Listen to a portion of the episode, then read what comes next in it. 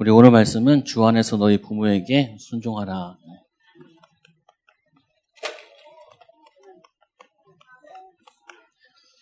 어, 우리가 이게 인생 살아가는 데 있어가지고 하나님께서 최고의 축복 주신 것이 구원받은 것, 하나님 자녀가 된 것이 최고의 축복이잖아요. 근데 두 번째로 하나님 주신 응답이 부모와의 만남이에요. 근데 우리 부모의 만남 하면은 좋은 기억도 있을 수 있고 안 좋은 기억도 있을 수 있죠. 그래서 오늘은 이 치유에 대한 또 부모와의 치유에 대한 부분을 조금 이렇게 말씀드리려고 해요. 어, 저 같은 경우도 이렇게 목회자 자녀인데 좀 이렇게 뭐 성공된 목회자 자녀가 아니라 개척교회 하다가 또 이렇게 하신 게 목사님 자녀로 이렇게 자랐어요. 또 막내로 누나, 형 그리고 저. 네, 저 어렸을 때부터 이렇게 부모님이 목사 되라 이렇게 얘기하시더라고요. 근데 뭐 내 수준을 알고 또 뭐냐면은 이게 쉬운 길이 아니니까 항상 도망가려고 그랬죠. 그런데 어, 제, 이, 제일, 제 마음속에 잘 안 되는 것 중에 하나가 뭐냐면은, 사람들과 만나고 사람을 전도하고 살려내야 되잖아요. 근데 내 자신이 이게 인간관계에 대한 부분이 막혀 있는 거예요. 그래서 어디에 막혀 있는가라는 이 부분을 가지고 고민도 하겠는데 잘 안 열리더라고요. 그래서 제가 대학교 이제 이 2학년 때죠. 대학교 2학년 때 이제 다락방을 그 어, 고3 때 받아가지고 이제 군대 갔다 와가지고 사역의 문이 열려가지고 사역을 가려고 하는데 사역이 가려고 이제 마음 가진 그 다음 줄 학교 가다가 교통사고가 나게 나게 된 거예요. 뭐 제가 운전해가지고 이제 비싼 오토바이를 이렇게 넘어뜨려가지고 이게 보상비가 많이 나오더라고요. 그 수리비가. 근데 그때 제 마음속에 항상 이게 있었거든요. 이게 뭐가 있었냐면은 아버지 어머니에 대한 이게 원망이나 이 섞여 있는 부분이 있었어요. 하나님이 이제 사역을 해야 되니까 그 사역을 맡기시기 위해서 그걸 이제 풀어주시는 과정이에요. 저는 그 전까지는 어떤 생각을 가지고 있었냐면은 항상 내가 친구들이 내 인생에서 가장 중요한 것이다라고 이렇게 가지고 있었던 거예요. 그러니까 의외로 부모에 대한 상처를 가진 아이일수록 어렸을 때부터 부모에 대한 상처를 받다가 한 청소년 시기가 되면 이제 드러나는데 그때 뭐로 드러나냐면은 부모보다는 친구가 자기 인생의 모든 것이다라고 생각을 하고 예, 이제 이탈 행동을 하게 됐죠. 저도 이제 그러고 있는 과정 속에서 그 사건 벌어지니까 정작 나를 도와줄 수 있는 분은 이제까지 나를 키워주시고 또 나를 기도해 주신 부모밖에 없다는 거예요. 그때 군대 가면 원래 부모에게 편지를 써요.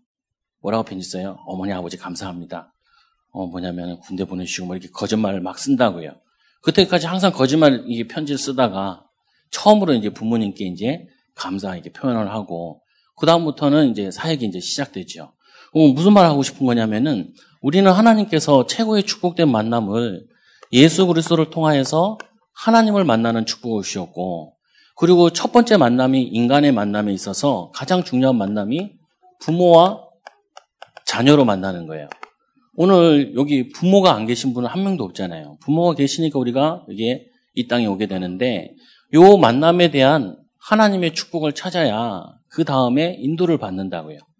그 다음부터 이제 인간관계가 시작되는데 첫 인간관계에 대한 여기에 대해 하나님의 축복을 응답을 찾아내지 못하면은 그 다음부터 계속 만남에 어, 하나님의 인도를 잘 받지 못하게 되죠. 그래서 보통 보면은 거의 청년들도 만나보면 여기서 상처가 굉장히 많아요.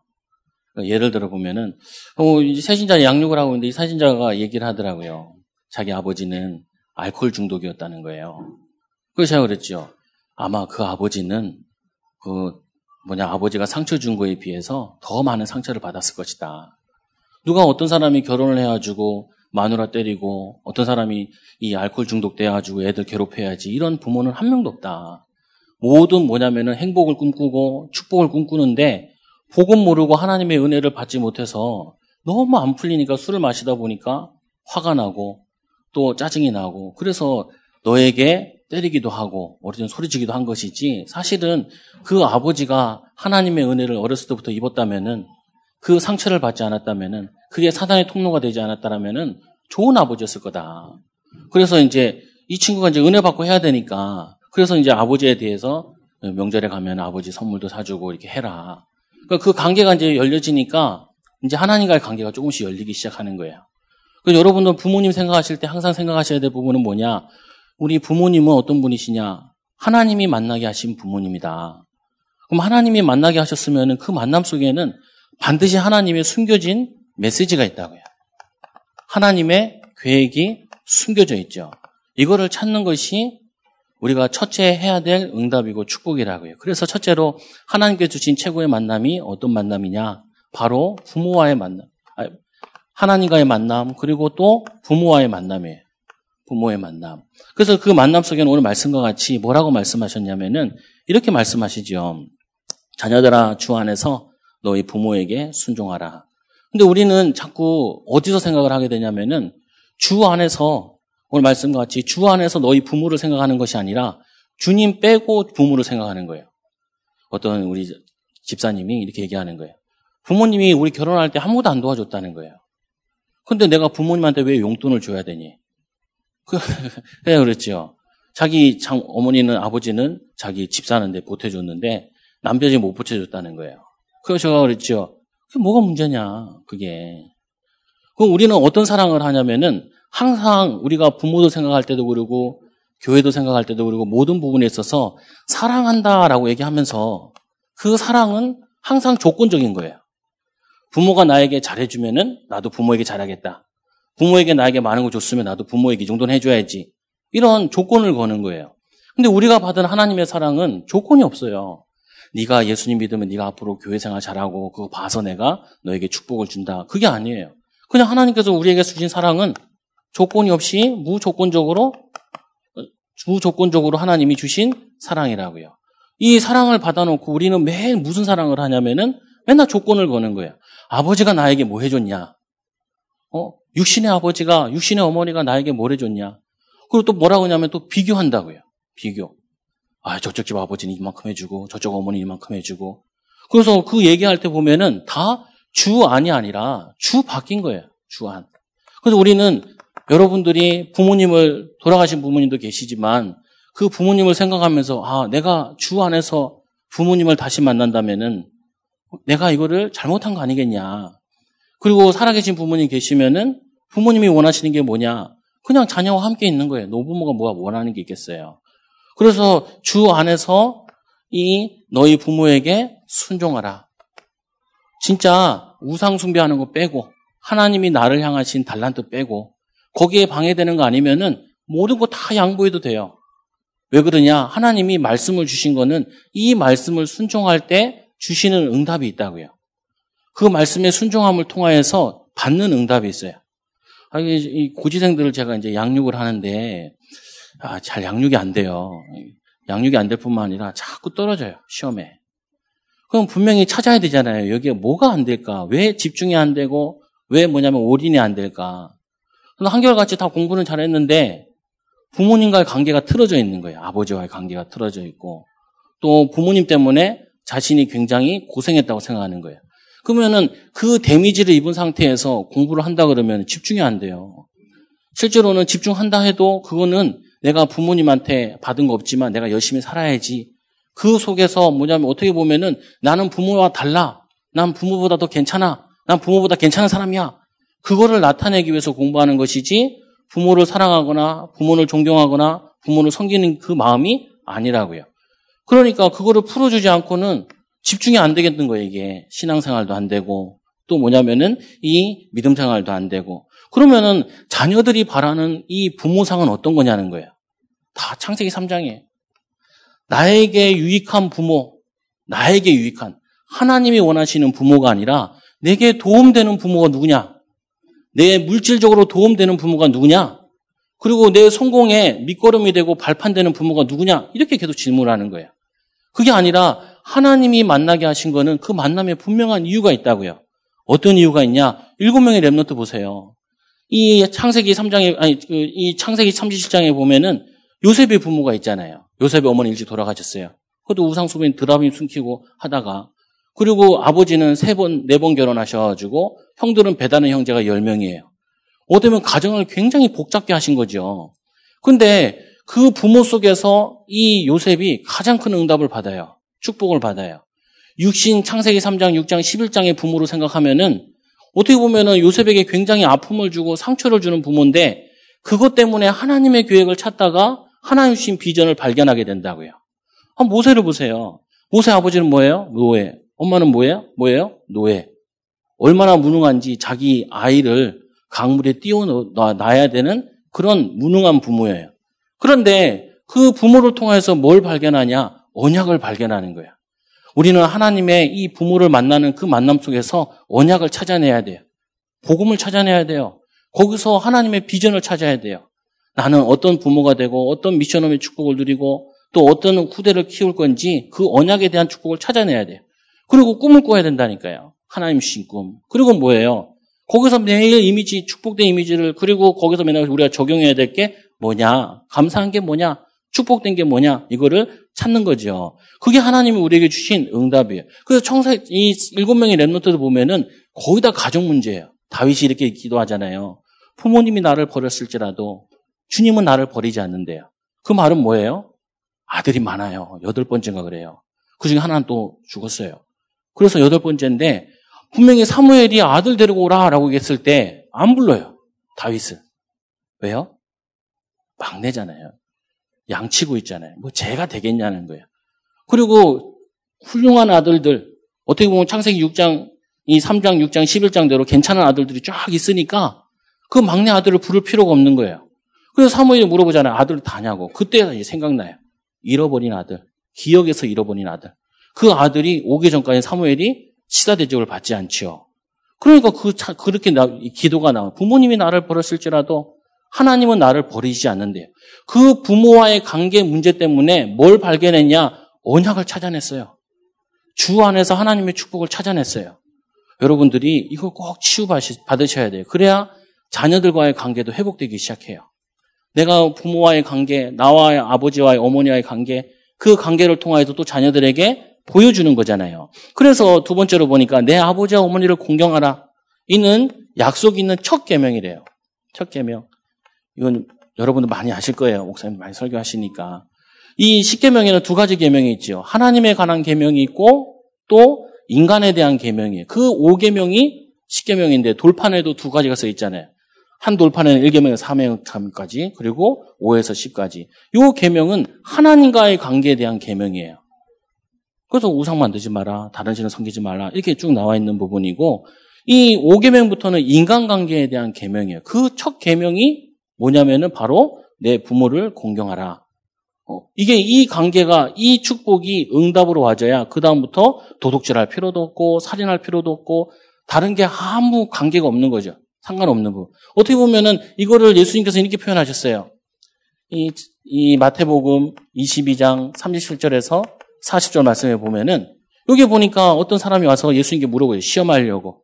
어느 계명이 가장 크리까? 이렇게 질문하잖아요. 그때 뭐라고 했냐면 너는 마음을 다하고 목숨을 다하고 뭐 뜻을 다하여 주 너희 하나님을 사랑하라. 그러면서 두 번째 이 계명을 요약한 건데 뭐라고 얘기하냐면은 둘째 계명도 그와 같으니라고 되어 있어요. 하나님의 사랑을 모르는 불신자가 사람을 사랑할 수 있느냐? 아니에요. 목사님 저 사람은 많이 구제하는데요. 자기 만족 때문에 하는 거예요. 자기 의를 위해서 하는 거예요. 내가 남을 이렇게 도울 수 있다? 돕는다? 그게 뭐냐면 자기에게 기쁨인 거예요. 너무 감사한. 그게 기쁜 거예요. 그게 너무 좋다는 거예요. 물론 그것도 필요해요. 하나님이 주신 우리의 무조건적인 사랑을 알지 못하면은 내 부모를, 내 형제를, 내 이웃을 사랑할 수가 없어요. 그래서 같은 거예요. 하나님을 사랑하는 사람이 이웃을 사랑할 수 있는 것이고 하나님을 사랑하는 사람이 이 부모를 사랑할 수 있는 거죠. 그러면은 가장 가까운 이웃이 누구예요? 부부는 결혼하고 이혼하면 헤어지잖아요. 근데 부모 자녀 간에는 끊을 수가 없어요. 그게 뭐냐면은 하나님이 주신 첫 번째 만남, 하나님이 주신 가장 가까운 이웃, 내 부모를 공경하라. 내 부모를 순종하라. 내 부모를 사랑하라. 어, 하나로 요약하면, 요약하면 그렇게 되지요. 그래서 우리에게 하나님이 주신 가장 큰 이웃 사랑은 이웃은 바로 부모라고요. 부모. 근데 부모 사랑하는 게 쉬우냐? 부모에 대한 하나님의 계획을 보면은 쉽게 되어질 수밖에 없어요. 그래서 세 번째로 첫 계명에 순종할 때 내가 잘 되고 땅에서 장수하리라. 첫 계명에 순종할 때 하나님께서 우리에게 주시는 축복은 이 내가 잘 되고 땅에서 장수하리라. 이건 뭐냐면 경제적으로 또 뭐 뭐 이 수명도 모든 부분에 범사해 주시겠다는 축복이에요. 그래서 하나님께서는 우리에게 이 말씀에 순종할 때 오는 응답을 받기 원하세요. 그래서 아무리 안 좋은 부모다 그 기준은 바로 세상적인 기준이라는 거예요. 어, 목사님, 나는 어, 아버지를 한 번도 본 적이 없다. 어떤 분 양육을 하는데 이분이 상처가 많아요. 어, 그 아내가 얘기해요. 분명히 유복자인데, 유복자인데 아버지 똑 닮았다는 거예요. 어떻게 알아요? 시어머니가 그렇게 얘기하더래요. 그래서 제가 그랬죠. 간단하게 설명해 줬죠. 아마 그 어머니가 힘들 때마다 아버지 욕했을 거다. 애들 앞에서. 왜냐, 저 인간 만나가지고, 저 인간이 또 애 낳자 그래가지고 막내 나와가지고, 내가 이 고생한다는 거예요. 그러니까 이 아이는 아버지를 안 만나봤는데도 아버지에 대한 분노를 가지고 있는 거예요. 힘들 때마다 아버지가 없어서, 힘들 때마다 아버지가 왜 나를 낳게 해가지고, 힘들 때마다 아버지가 우리 엄마를 고생시켜서, 거기에 뭐냐면 아무도 주라는 넣는 게 없어요. 주 안에서 하나님이 왜 나를 유복자로 태어나게 하셨을까라는 거를 질문하지 않는 거예요. 그러니까 답은 항상 육신적으로 세상적으로 밖에 올 수밖에 없지요. 어? 그래서 그분한테 설명하지 못하고 이제 아내한테 설명을 하죠. 그게 축복이라고. 왜 자꾸 육신의 아버지로부터 다 받으려고 하냐?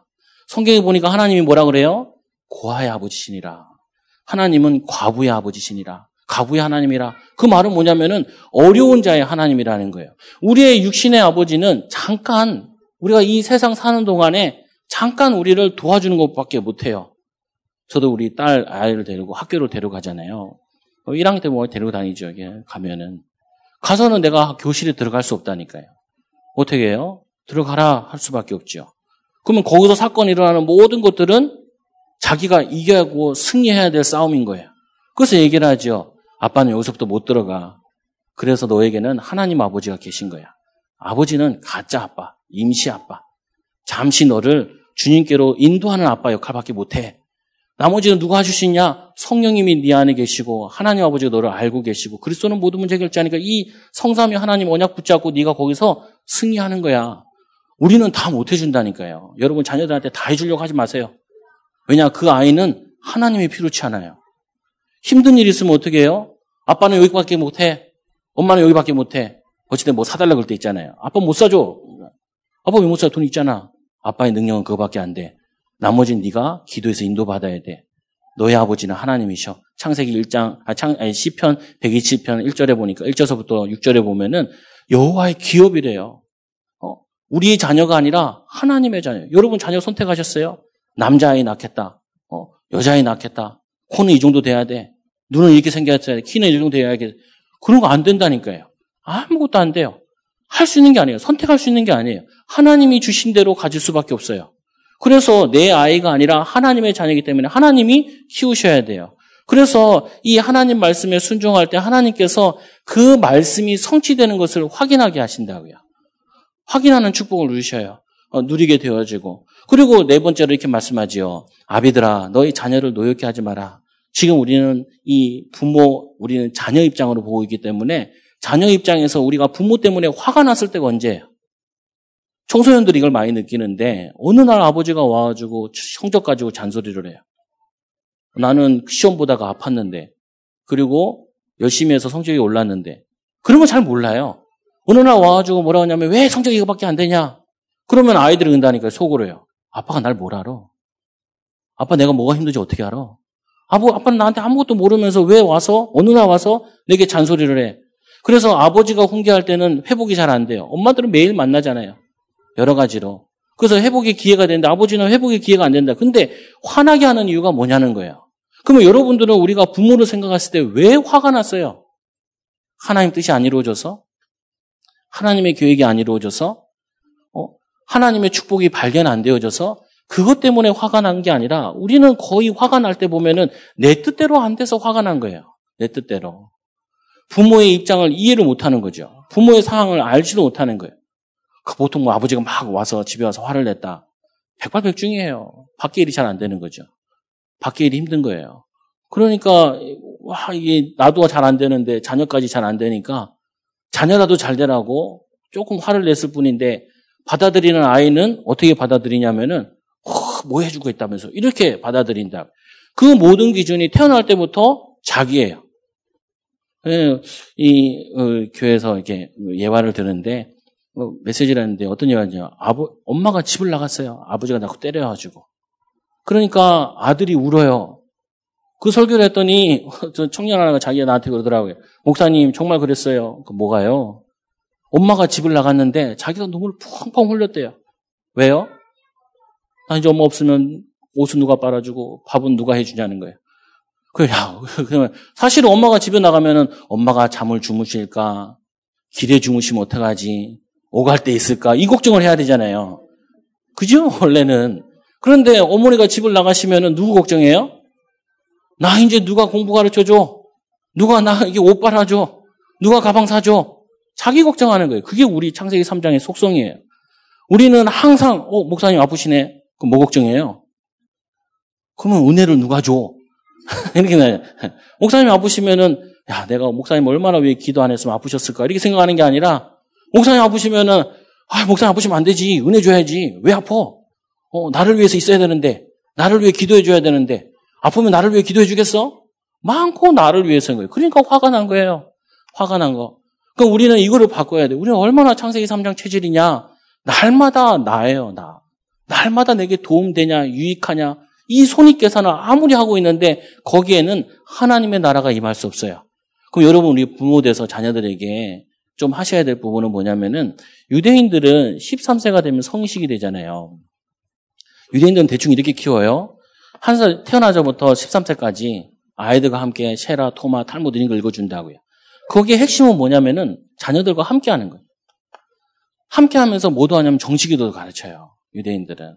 태어나자마자 뭘 가르치냐면은 태초에부터 가르쳐요. 말씀을 가르쳐야 되니까. 우리는 뭐예요? 아빠, 엄마. 서로 경쟁하죠.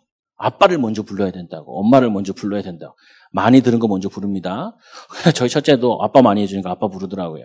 근데 그게 중요한 것이 아니라 13세에 이 성인식을 하게 되는데 이때부터 아이들은 자립해야 돼요. 그래서 누가복음 2장 52절에 보니까 예수님께서 없어지잖아요. 성전에서. 나중에 이제 어머니랑 같이 마리아랑 찾으러 오니까 성전에 있는 거예요.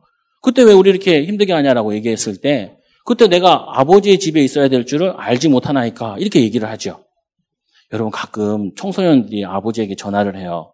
어머니한테 전화를 해요. 여러분들은 뭐 너무 기쁘죠? 우리 딸이 엄마에게 전화했어. 엄마, 몇 시에 들어와? 그럼 막 엄마들이 막 은혜 받아요. 이야, 이 딸이 이제 철들었구나. 그게 아니에요. 게임을 해야 되는데 언제 들어오나 동선을 파악하고 있는 거예요.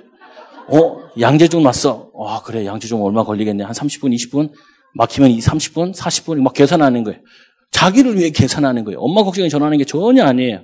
근데 오늘 이 예수님께서는 누가 보면 52장에 보면은 예수님의 성전에서 내가 아버지의 집에 있어야 될 줄 알지 못하나이까. 그 우리가 성인식이라는 부분은 뭘 의미하는 거냐면 이 아이가 이제 청소년 되고 중학생 좀 되면 혼자 하나님께 나아가게 만들어줘야 돼요. 그 훈련을 시키기 위해서 우리가 같이 정식기도도 하고 또 쉐마 토라 이 응답을 받는다. 그러면 유대인들이 이때 달란트가 나오면서 거의 20, 26세 정도 되면 뭐 하냐면은 창업들을 많이 하죠. 우리는 거의 이제 대학 나와가지고 뭐 해야 되냐, 다시 뭐 공무원 공부해야 되냐, 막 헤매고 있을 때 얘네들은 엄마 아빠랑 같이 하다 보니까 탈무드 쉐라 이런 같은 경우에는 거기에 많은 직업들이 나온다고요. 그거 하다 보니까 아이들의 뭐가 나오냐면 뭐에 반응을 하는지가 나와요. 얘가 얘기해 보면 얘가 이과 개혁인지 무과 개혁인지 책 같은 거 같이 읽어 보면은 그 뭐 잘 외우는 거 좋아하고 또 뭐 기계 이런 거 좋아하고 이런 애들이 있는가 하면은 또 아닌 애들도 있단 말이에요. 그게 다 나와요. 그리고 이때부터 준비, 전문성으로 준비해서 이때는 작업하는데 얘네들이 유대인들은 40세가 되기 전에 미리 성공이라는 언약을 붙잡는다고요. 그리고 이 40 이후에는 뭘 하냐면은 사회를 위해서 봉사 헌신하는 걸 해요. 어, 그러니까 우리는 모친 부분이 벌써 이 아이들에게 이 뭐냐면 얘네들은 복음이 없어서 그렇지 그 애들 키우는 방법을 다 가지고 있는 거예요. 우리는 복음은 있는데 뭐가 약하냐면은 아이들 키우는 거. 아이들이 뭘 좋아하는지 몰라요. 아이들이 어떤 기질인지도 몰라요. 아이들이 어떤 성격인지도 몰라요. 그리고 아이들이 뭘 좋아하는지도 잘 몰라요. 그래서 아이들과 함께 있으면서 뭐 해야 되냐면은 이 아이에 대한 하나님의 축복을 찾으셔야 돼요. 태영아 부모들과 또 유치, 초등 부모들은 찾으셔야 돼요. 어렵지 않으니 같이 책 읽어보면 돼요, 계속. 책 읽어보면 아이들은 그 속에서 자기가 뭐에 방향 맞는지 나온다. 그거 나오면 그때부터 이제 전문성 준비하는 거죠. 그리고는 이제 이 성령의 충만을 입어서 미리 성공할 수 있는 언약. 그게 영적 서밋이잖아요. 기능 서밋이고 문화 서밋이고 이 축복을 누리도록 도와주는 거죠. 다섯 번째로 오직 주의 교훈과 훈계로 양육하라. 그러면 우리의 부모들은 어떤 부모들이었어요? 어떤 부분은 복음을 누린 부모도 계실 수 있고 어떤 부분은 종교생활한 부모도 계실 수 있고 어떤 부분은 불신자에 써 있는 부모도 있을 수 있잖아요. 어, 그 부모 속에서 우리가 이미 뭐가 각인된가 보면 알아요. 복음. 뭐가 각인되어 있는가. 분명히 부모를 통해서 뭔가 배웠는데 교훈과 훈계로 양육되어졌는데 우리는 뭐가 양육되어졌는가? 그러면 그거를 뭐로 축복으로 바꾸시냐면은 발판으로 바꾸셔야 돼요. 그리고 우리 후대들한테는 뭘 교육시켜야 되냐? 복음을 교육시키는 거예요. 복음을 누리도록, 복음을 전할 수 있도록, 증인될 수 있도록 양육하는 거죠. 근데 우리가 아이들을 가르치려고 그러면은 뭐가 필요해요? 준비가 필요해요. 예배를 인도한다. 준비가 필요하고 기도가 필요하죠. 저도 일주일 동안 시달렸어요. 여기 오는데 오는데 어, 일주일 전에 이제 국장님이 얘기하셨거든요. 제가 태양아 성국에서 막내예요. 어, 제일 미친데 나까지 내려왔으니 뭐 다 뭔 일이 있는 거죠. 그러니까 시달릴 수밖에 없어요. 그것도 제가 여기서 결혼식 했거든요. 그리고 목사님이 주례하셨어요. 그 목사님이 말씀을 너무 많이 주셔가지고 제가 다리가 풀려가지고 절을 했는데 못 일어날 뻔했어요. 어, 왜냐하면 기분이 좋으셨던 것 같아요. 어, 그래서 은혜하고 또 저희 목회학도 가르치시고 솔직히 예배학도 가르쳤었는데 저는 기억이 없어요. 그 정도로 공부를 못한 것 같아요. 근데 뭐냐면은 우리가 가르쳐 주려면은 뭔가 내가 준비가 돼 있고 내가 은혜 받은 게 있어야 가르쳐요. 그러니까 자녀를 가르치는 거는 은혜를 가르치고 예배를 같이 드리는 거는 그게 자녀를 위한 게 아니라 부모가 먼저 살아나는 거예요. 부모 때문에 내가 힘든 게 아니라 부모 때문에 응답받는 거예요. 요즘 이 젊은 부분들 그러잖아요. 애들 키우는데 돈 많이 든다고. 애들 없으면요. 돈 벌 이유가 그렇게 많지 않아요. 그렇잖아요. 뭐 돈 벌 많이 필요, 뭐 필요해요. 애들이 없으면 그게 부지런할 필요 없어요. 엄마들이 엄청 부지런해지잖아요. 너 엄마들이 엄청 건강해지시잖아요. 안 그래요? 어, 한 명, 두 명, 세 명 나면 너무 건강해지시더라고요. 그냥 힘이 뻗쳐야 돼요. 그래야지 애들을 키우니까. 애들을 돌봐야 되니까. 애들이 없으면 여자들이 안 일어난다니까요. 분명히 시집 가기 전에는 안 일어났던 사람들이에요. 근데 애들 학교 보내야 되니까 일어나요. 어, 갔다 애들 학교 보내놓고 다시 와서 누워서 그렇지 일어난다니까요. 요즘 남편들을 위해서는 안 일어난다 그러더라고요. 어, 쳐다만 봐도 다행이래요. 뭐 알아서 가세요. 그래서 뭐냐면 인도 받는데 그래서 우리는 부모가 하나님이 우리에게 주신 축복인데 하가 해석해야 될 거는 복음 없으면 그럴 수밖에 없다. 복음 못 누리는 부모에는 율법이 나올 수밖에 없고 응답받으려고 몸부림치는 신부주가 나올 수밖에 없고 어, 자기 의를 나타나기 위해서 경건하게 나타나올 수밖에 없고 막 잘 먹고 잘 살려고 애쓴 것이 인본주의 쓸 수밖에 없는 거예요. 그러면은 그게 상처될 일이 아니라 하나님이 나에게 복음 없는 것을 알게 하시는 거 아니냐. 복음을 보게 하시는 거 아니냐. 저희 아버지가 또 이 목회자님, 목사님이신데 그 성령의 역사를 체험하겠다고 기도원에 저희를 어렸을 때 데려가셨어요. 기도원 가면 뭐 많이 보냐면 정신병자, 그 뭐 환자들, 영적 문제자를 많이 봐요. 저는 그게 너무 싫었거든요. 아, 난 수준 높은데 내가 왜 저 사람이랑 같이 있어야 돼? 우리 앞집에 정신병자들 이렇게 넣어 있고 그랬거든요. 난 너무 그게 상처가 되는데 어느 날 이제 다락방 하시는 목사님 삼촌이 저를 만나서 그러더라고요. 야, 너희는 현장 갈 필요 없다. 왜? 왜요? 기도원에서 마격사 다 봤잖아. 그러네요. 그렇게 생각하니까. 나는 그게 나는 힘든 일이고 어려움 당한 거라 생각했는데 하나님이 나를 목사로 키우는 데서 그게 또 필요한 거예요. 축복인 거예요. 우리는 많고 내 생각만 한 거예요. 내 중심으로 생각한 거예요. 하나님께서는 우리에게 분명히 이 모든 것을 축복으로 만드시는 복음의 능력을 가지고 있는데 그걸 내가 못 체험하다 보니까 나는 상처받은 사람이었던 것 뿐인 거예요. 그래서 여러분들이 오늘부터 이 부모 또 가정의 모든 부분들은 하나님 주신 응답이에요. 그거 아니면 내가 하나님 바라보겠냐? 그거 아니면 내가 복음을 붙잡겠냐? 그게 응답인 거죠. 두 번째로는 하나님께서 주 안에서 주신 만남의 축복. 이 만남의 축복이 되면은 뭐가 되어지냐면은 딱 유치원 가보면요. 애들도 밉상이 있어요. 그거는요. 성령의 역사 안 하셔도 영화를 안 떠도 다 알 수 있어요. 다 알 수 있어요. 사랑받고 받은 애와 사랑받지 못한 애는 차별이 나요. 그래서 이 부모로부터 하나님의 축복을 받고 은혜를 누리면은 이 하나님의 응답을 받으면은 뭐가 되냐면은 이쁜 상이 되어져요.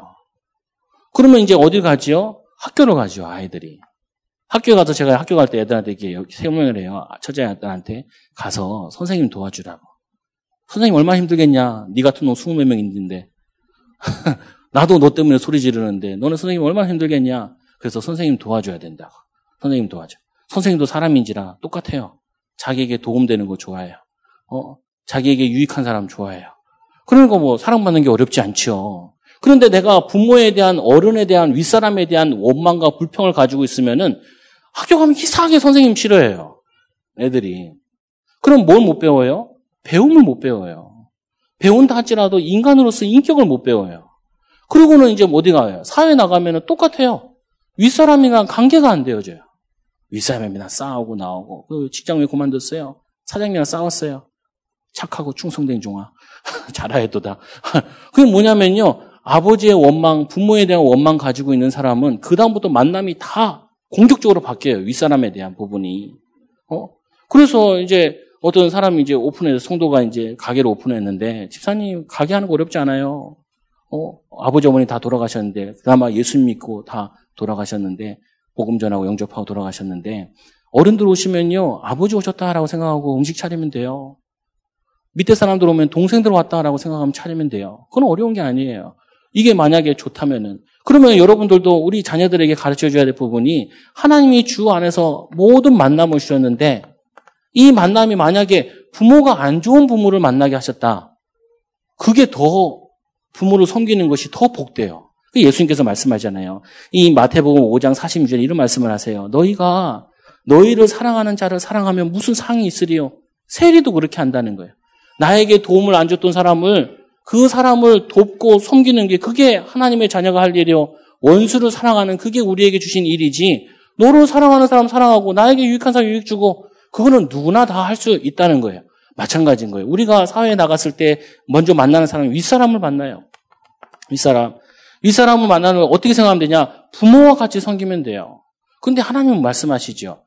뭐라고 말씀하시냐? 오늘 말씀해 보니까 육체의 산전에게 순전하라. 그리스도께 하듯하라. 육체에게 상 뭐냐면 육체에게 육체의 상전에게 하는 것이 누구에게 하는 것이냐? 그리스도께 하는 거래요. 주님께 하는 거. 이 부모에게 하는 게 누구에게 하는 거예요? 주님께 하는 거예요. 아, 목사님 나는 하나님께 하는데요. 하나님이 어떻게 받으세요? 하나님께서는 우리가 말씀에 순종하는 걸 보고 하나님이 받으시는 거예요. 말씀대로 살 때 하나님께서 받으시는 거예요. 그래서 우리는 부모를 하나님 만나게 하신 축복입니다라고 생각하고 섬길 때 하나님 축복 주시고 윗사람을 만날 때도 하나님이 만나게 하셨습니다라고 생각할 때 그때부터 하나님이 역사하시는 거예요. 그래서 두려워 떨는 마음과 성실한 마음으로 눈가림으로 하지 말고 하나님이 주신 만남의 축복으로 하라는 거예요. 야곱이 깨달았잖아요. 눈가림으로 성공하려고 했던 사람이에요. 그래가지고 에서 형처럼 해서 쫓겨가게 되죠. 라반의 집에, 삼촌네 집에. 근데 자기보다 더 큰 사기꾼을 만났어요. 20년 동안 거기서 봉사하는데 이런 얘기를 하죠. 나올 때. 내가 여기 왔을 때 이 삼촌네 이 양들이 적었다는 거예요. 근데 내가 와서 이렇게 늘었다는 거예요. 그리고 뭐라 그래요? 내가 양을 낙태하기, 아, 낙태하지 않기 위해서 양이, 어 오늘 날씨 좋으니까 오늘 오후 5시에 새끼 날까? 이게 아니에요. 양은 언제 낳아요, 새끼를? 지멋대로 낳아요.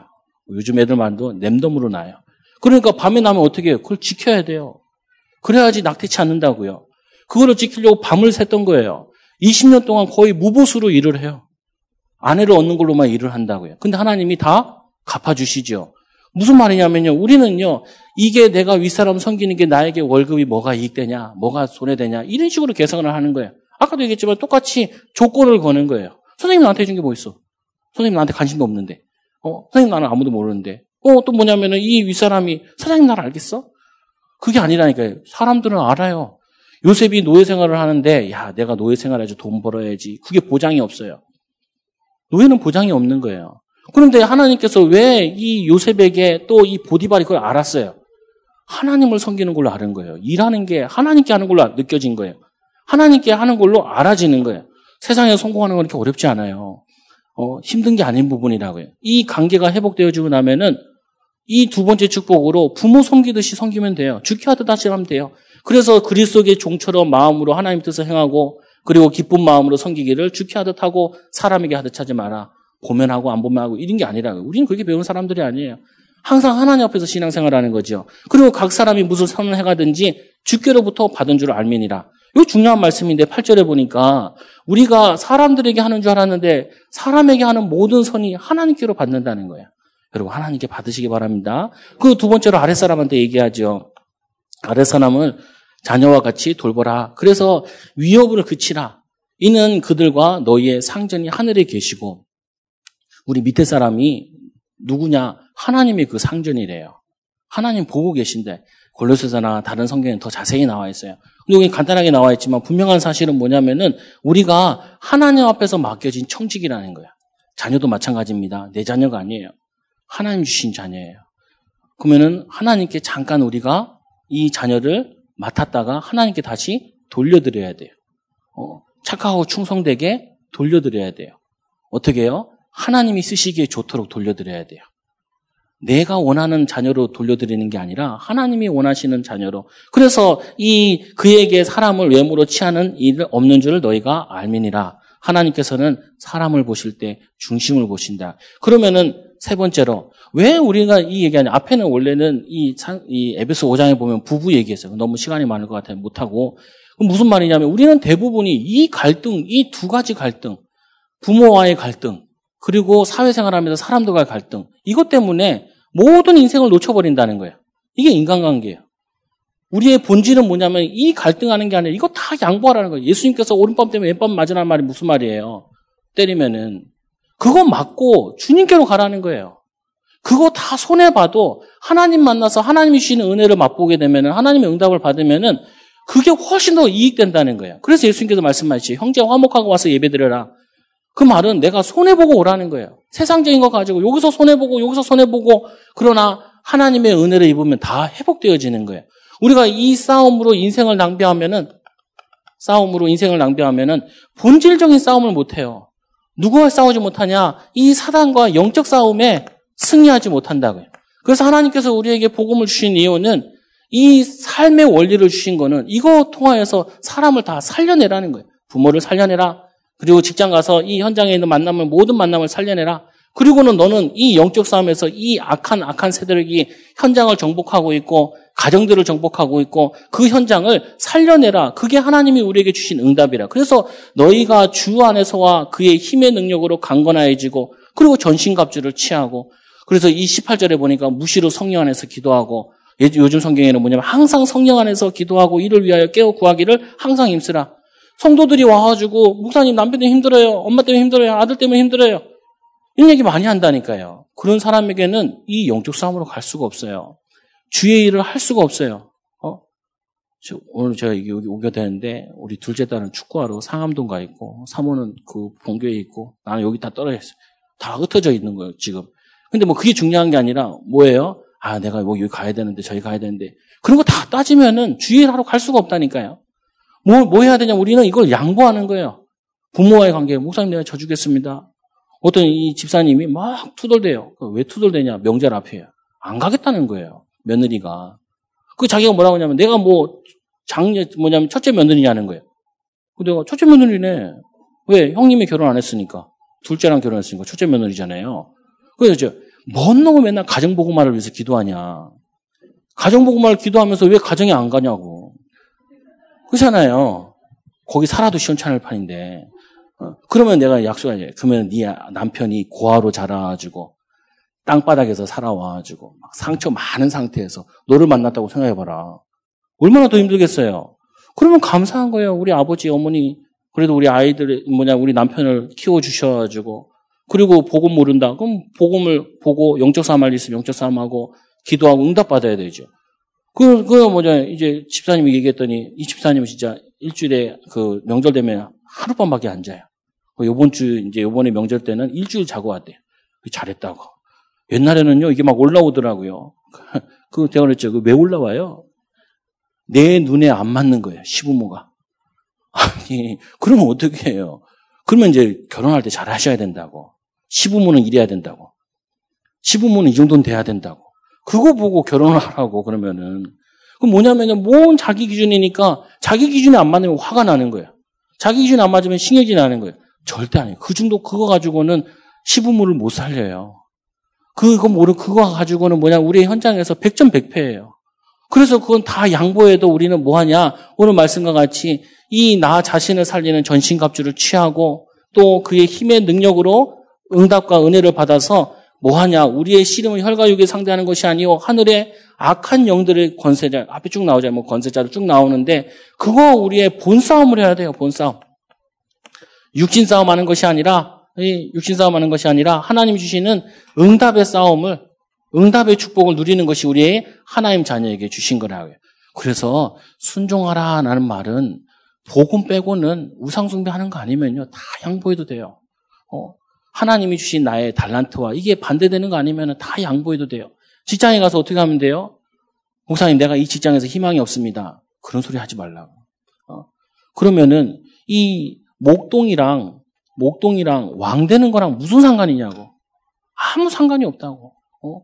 이사야 같은 경우, 엘리사 같은 경우에는 이 뭐냐면은 이 농부였잖아요. 농부 되는 거랑 목사님이랑 무슨 상관이에요? 아무 상관이 없어요. 그런데 상관이 있어요. 그 사람은 하나님들 앞에 했기 때문에 그게 상관이 있는 거예요. 이 우리의 만남의 축복들은 이 사회생활과 하나님 응답의 만남은 여기서 작은 데서 하는 거 보고 열어주시는 거예요. 지금 하고 있는 거 보고 인도받는 거예요. 하나님이 여기서 하라 그러면 여기서 하는 거예요. 여기서 순종하라 그러면 여기서 순종하는 거죠. 그 싸움을 하면서 하나 봐야 될 부분은 사단이 이 현장을 어떻게 붙잡고 있는가 이거를 알고 누리는 거죠. 이게 결론적으로 결론적으로 오늘 말씀을 통하여서 이 태영아 사역은 사실상 태아 영아 부모만 얘기하는 것이 아니라 어, 이 결혼하게 되면 다 부모가 되잖아요. 그리고 아이들 결혼시켜놔도 부모가 되죠. 그래서 앞에 조부모가 붙죠. 그래서 무드셀라가 오래 사신 이유가 노아의 방주를 지을 때 이 노아에게 계속 영적인 푸싱을 하기 위해서 도와주기 위해서 오래 살게 되죠. 그래서 방주를 다 지은 다음에 무드셀라는 하나님이 불러가시죠. 어, 그 사명을 감당하는 부분인데 어떻게 보면 태영아 사역은 뭐냐면은 가정 사역이에요. 가정 사역.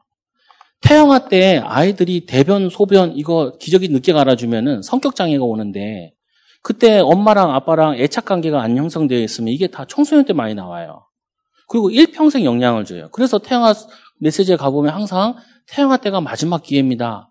이번에 치유 말씀하시면도 영아, 유아, 어, 태아, 영아, 유아, 유아 때가 마지막 시기입니다. 라고 얘기하는 게 모든 근본, 그리고 기본, 기초, 이게 만들어지는 시기가 요 시기이기 때문에 그래요. 그러면 나머지부터는 뭐 해야 되면 다 치유해야 되는 거예요. 근데 모른다니까요. 엄마, 목사님, 우리 애가요, 참 착했는데요. 중학교 들어가는데 이상해졌어요. 아니에요.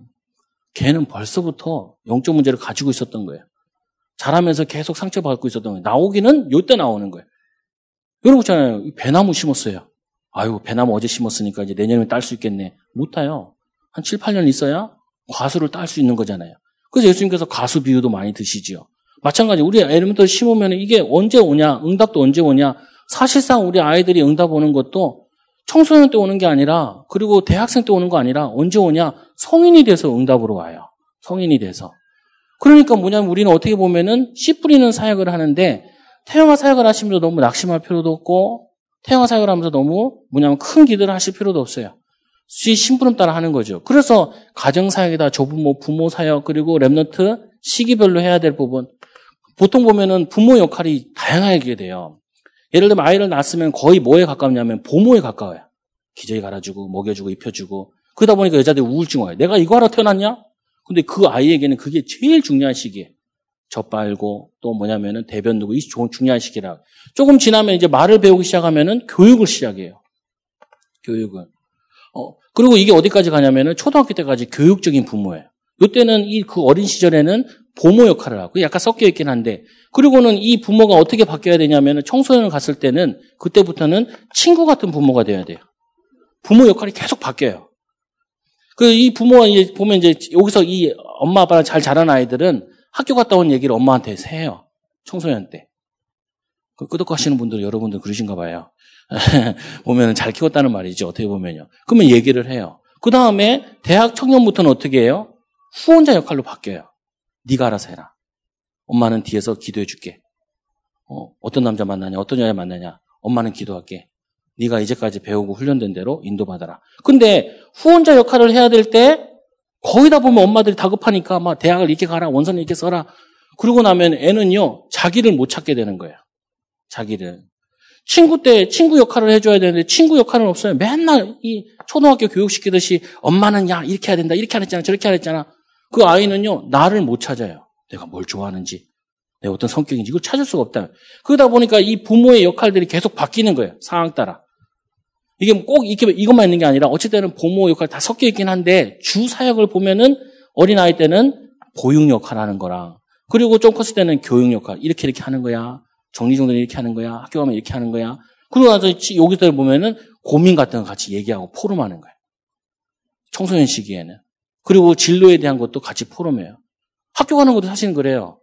학교는 내가 가고 싶은 게 아니야. 네가 가고 싶어서 가는 거야. 너를 위해 가는 거지. 엄마를 위해 가는 것도 아니고 아빠를 위해 가는 것도 아니야 네가 선택해서 가는 거야. 아이들 학원 같은 것도 어떻게 해요? 엄마가 이제 가라 그래요. 특히 제일 무서운 게 뭐냐면 첫째 아이들 이 학원에서 성공하면 둘째 아이들 다 그쪽 갑니다.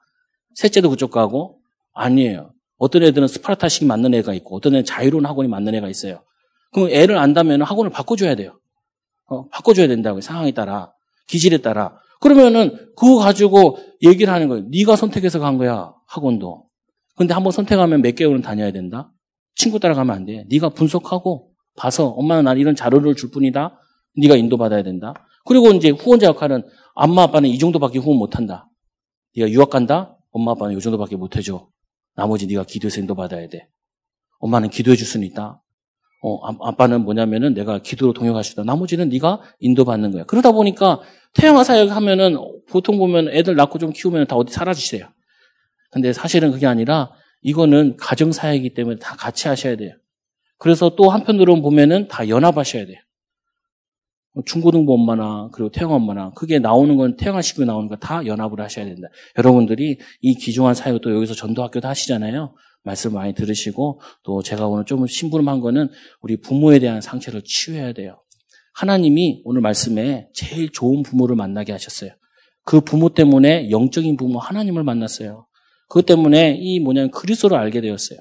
그 내게 상처난 것 때문에 그리스도를 누리다가 복음이 각인 뿌리 체질되는 응답을 받았어요. 여러분 최고 축복받은 귀한 전도자들 또 이 교회와 이 지역 살릴 증인일 줄로 믿습니다. 자 기도하겠습니다. 하나님 감사합니다. 우리를 사랑하여 주셔서 복음 알게 하여 주시고 이 전도 운동에 이 후대 살리는 이 운동에 동참하게 하여 주시는 너무나 감사합니다. 하나님 이 교회를 축복하여 주시고 이 귀한 주의 종들과 귀한 중직자들과 또 랩런트를 키우고 있는 귀한 교사 선생님들 하나님 은혜를 더하여 주셔서 우리 후대들에게 언약을 전달하는 일에 하나님 항상 감사함으로 기쁜 마음으로 전달할 수 있도록 증인으로 쓸 수 있도록 하나님 축복하여 주옵소서. 이 교회가 이 지역 살리는 대표적인 교회 응답을 받게 하여 주시고 이 지역의 부모 또 부모의 많은 상처를 가지고 있고 또 많은 영적 문제를 가지고 있는 자들 살리는 증인되는 교회가 되어지도록 축복하여 주옵소서. 우리 오늘 말씀을 통하여서 부모에 대한 하나님을 알게 하시는 애 너무나 감사합니다. 하나님 이제 부모를 섬기는 증인들 되게 하여 주옵소서. 또 하나님이 원하시는 부모가 되게 하여 주옵소서. 또 많은 사람들에게 영적인 부모를 만나게 하는 일에 헌신하고 쓰임 받게 하여 주옵소서. 예수님의 이름으로 기도드리옵나이다. 아멘.